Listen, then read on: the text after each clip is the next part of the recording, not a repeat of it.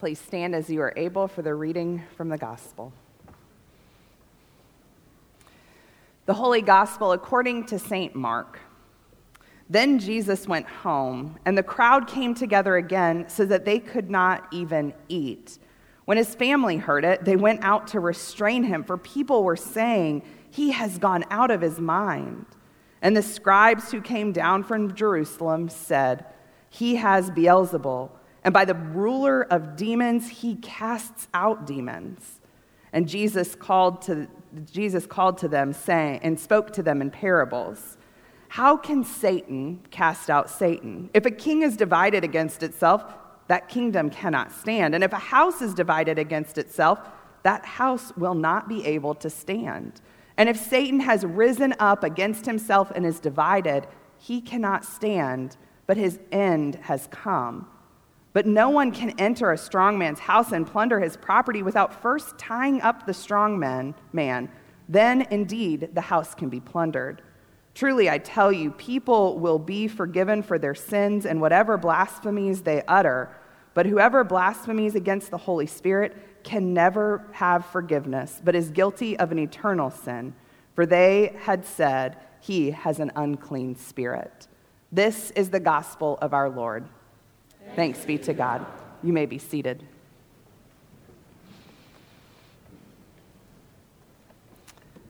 Let us pray. May the words of my mouth and the meditation of all our hearts help us to live and love like you, O Lord, our rock and our Redeemer. Amen.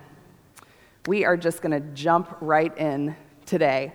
So, in our gospel text for today, Jesus has been busy, right? We're only in Mark chapter 3, and we're already encountering this story. So busy that he's worked so hard, he wants to go home to rest, trying to find that place of rest and renewal. He was already a threat to the religious leaders of the day, so he goes home looking for some good time away. But there's just one little problem. Jesus had become a celebrity of sorts. You can't just go around in that day and age healing people, facing off with religious leaders, and casting out demons and not be on the level of a bigwig celebrity. People followed Jesus. Really, they came and they like flocked to Jesus. So much so that when he went home, the gospel for today tells us that Jesus and his disciples couldn't even eat because of the crowds. And then his family enters the picture. They'd heard these rumors, right? That Jesus had gone out of his mind. His family was concerned and they wanted to see him. You know, it's not like there was social media or texting or emailing, there wasn't even phones around to be able to check in on him. So they wanted to see for themselves if the rumors were true that Jesus was crazy. And his family wanted to restrain him, the scriptures tell us. Who knows why? Maybe they wanted to protect Jesus from himself. Maybe they knew the chatter that had started going on. Whatever the reason was, his family wanted to be there. And you know what? Even though we know the rest of the story, even though we know who Jesus Christ is, right? The Savior of the world, God's only Son, if we really think about it, Jesus was and is still crazy. Because look at what Jesus did. Look at what Jesus said, how he acted, who he chose to be around and love it was a little, or maybe a lot, crazy. Jesus said things like, Blessed are the poor in spirit, those who mourn, the meek, those who hunger and thirst for righteousness. Well, that's crazy. It goes against everything we know even today in our culture. Or the greatest among you will be your servant. That's crazy. That's not how we think about power and what it means to be in leadership. Love your enemy, do good to those who hate you, bless those who curse you, and pray for those who abuse you. It's crazy, right? But maybe Even crazier still is what Jesus says as he hung on a cross Father, forgive them. They don't know what they are doing. Now that's crazy. I don't know many people who say something like that. And so today we have this crazy encounter with Jesus, right? The scribes come on the scene and they start calling Jesus basically Satan. Beelzebul is the word that they use. It's a Philistine god that was later adopted on as a name of a demon, Satan or the devil. So they called Jesus Beelzebul, saying that it's not in the name of God that he's casting out demons, but instead in the name of this demon Beelzebul that Jesus is casting out demons. Makes a lot of sense, right? So Jesus comes back with an honest and cutting answer to them. Um, how can Satan cast out Satan? If I was working in the name of Satan, wouldn't I be possessing people with demons and not casting them out? I mean, think about it. If a kingdom is divided against itself, that kingdom cannot stand. And if a house is divided against itself, that house cannot stand. So if Satan has risen up against himself and is divided, well, then Satan can't stand anymore. His time has come to an end. Jesus speaks such a word of truth that it almost sounds crazy. It makes too much sense almost. If Satan starts casting out Satan, well, then Satan would no longer be. But Jesus doesn't stop there. He goes on to talk about blasphemies against the Holy Spirit. And I think that this is an incredibly confusing piece of the text. So I want to stop for a second to talk about what that means. Now, if you remember, Jesus is talking to a Jewish audience. Most Jewish people at that time would recognize that there was the work of the Spirit, that the Spirit was divine, but they wouldn't identify the Spirit as like a separate entity in the Godhead like we might think about the Trinity itself. When someone would attribute the work of the Spirit, right, Jesus' work on this earth, to an impure saint or an impure spirit or Satan himself, well, it's like calling God Satan. The Spirit is the work that happens here on earth of God. And so, what these religious leaders were doing was that they were coming in to Jesus' place and they were saying the work of the Spirit that Jesus was doing in this world was not of God, but instead was of Satan. So, Jesus talks about that being blasphemous. That if that's their way of thinking, if that's their way of looking at it, they'll never get past that point. This got me thinking about how we divide ourselves in the church, how we blaspheme the work of the Holy Spirit because we might not agree with it, or our opinion is, is that's not how it's supposed to be done. It puts God in a box and it allows us to say what is the work of God in this world and what is not. Now, I am a firm, firm believer that God grieves when it comes to the church and that we are not one. If you've ever heard me talk, you probably heard me say it five million times. That one of my favorite books is Ephesians because of the unity that it brings. So in Ephesians, the writer says this for Jesus is our peace. In his flesh, he has made both groups. Now, they're talking about Jews and Gentiles, but we can translate that into any groups that we have today. He has made both groups into one. Jesus has broken down the dividing wall that is the hostility between us. And because of that, you are no longer strangers and aliens but you are citizens with the saints and also members of God's household, built upon the foundation of the apostles and the prophets, with Jesus Christ himself as the cornerstone.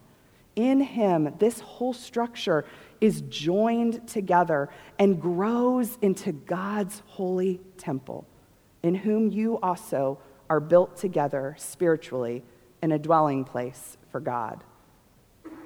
God's crazy dream is for us to be one in the Spirit, for us to work together. Now, think about it, right? If, as the Christian church, not just this church, but the big Christian church, if all of us worked together, think what great, wonder, wonderful, miraculous things could happen. But when we act divided as a group, it gives space and energy and life to allow the forces that oppose God's goodness to creep in, to settle in. And all of a sudden, we start dividing.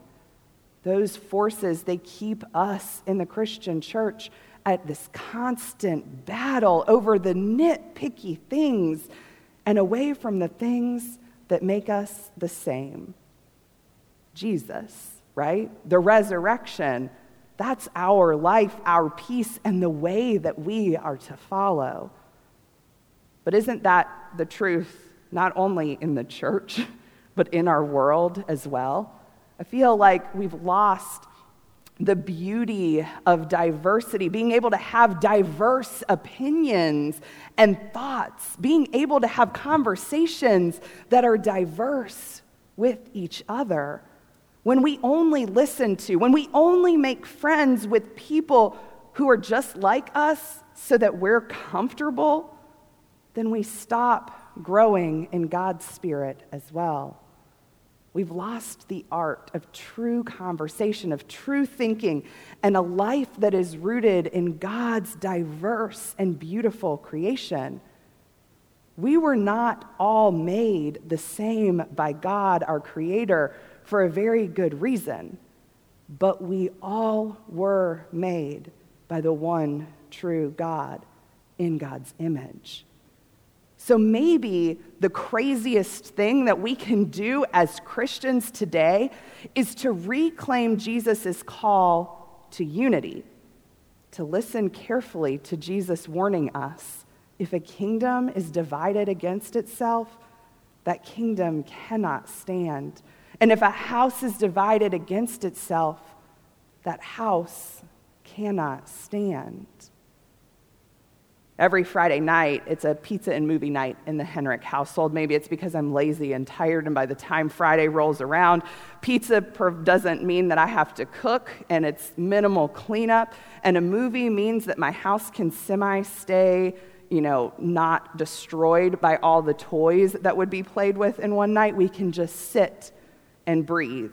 However, it started, it's one of my favorite traditions. In March, a new movie dropped on Disney Plus, and we decided to give it a try because I was sick of Frozen and of Tangled and of whatever else movies that we just watch on repeat. So it was something new, right? Raya and the Last Dragon it did not disappoint. I'll tell you now, I'm sick of the movie, actually, because that's what we watch every single Friday night. it tells the story of this ancient land, Kumandra, and it's based around a river. This land is based around a river that's in the shape of a dragon. So, about 500 years before this story takes place, Kumandra is devastated by the Druun which is an evil spirit that attacks the people and dragons of that time.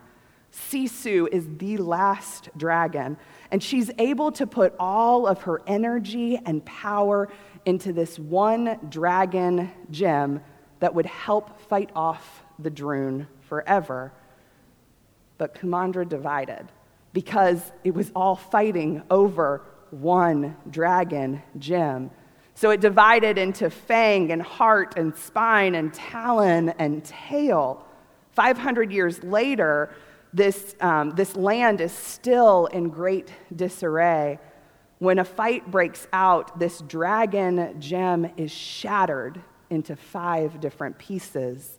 and the leaders of fang and heart and spine, talon and tail, take each of their piece off to their own land.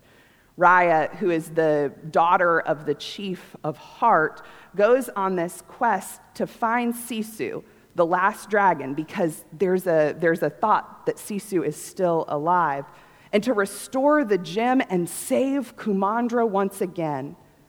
But Raya's bitter because she was there at the breaking of the dragon gem. And Raya has to learn to trust even her fiercest enemy. It isn't until each of these separate lands learns to work together, to trust each other, and to love one another that the Druun can be defeated. It's truly a beautiful movie. The first time we watched it, I sat there weeping, thinking that this needed to be a movie that everybody watches so that we can all learn how, how to live in God's beautiful harmony.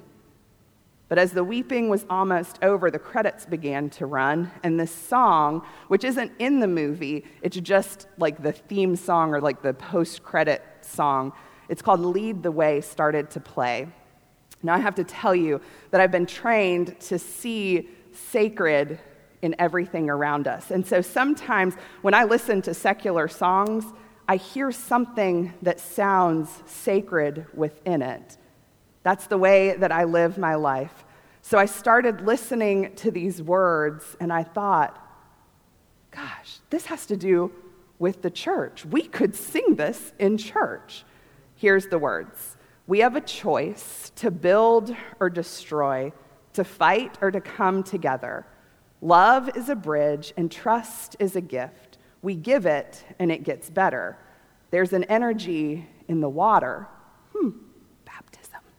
There's magic deep in our hearts. There's a legacy that we honor when we bring light to the dark. I think Jesus has a couple things to say about bringing light to darkness. Whatever brings us together can never tear us apart, Jesus.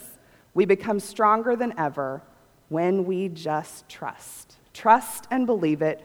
You'll see that will lead the way.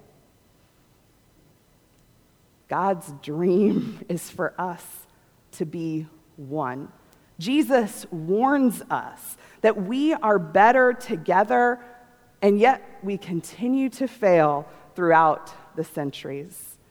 So, sisters and brothers, this is Jesus' call for us.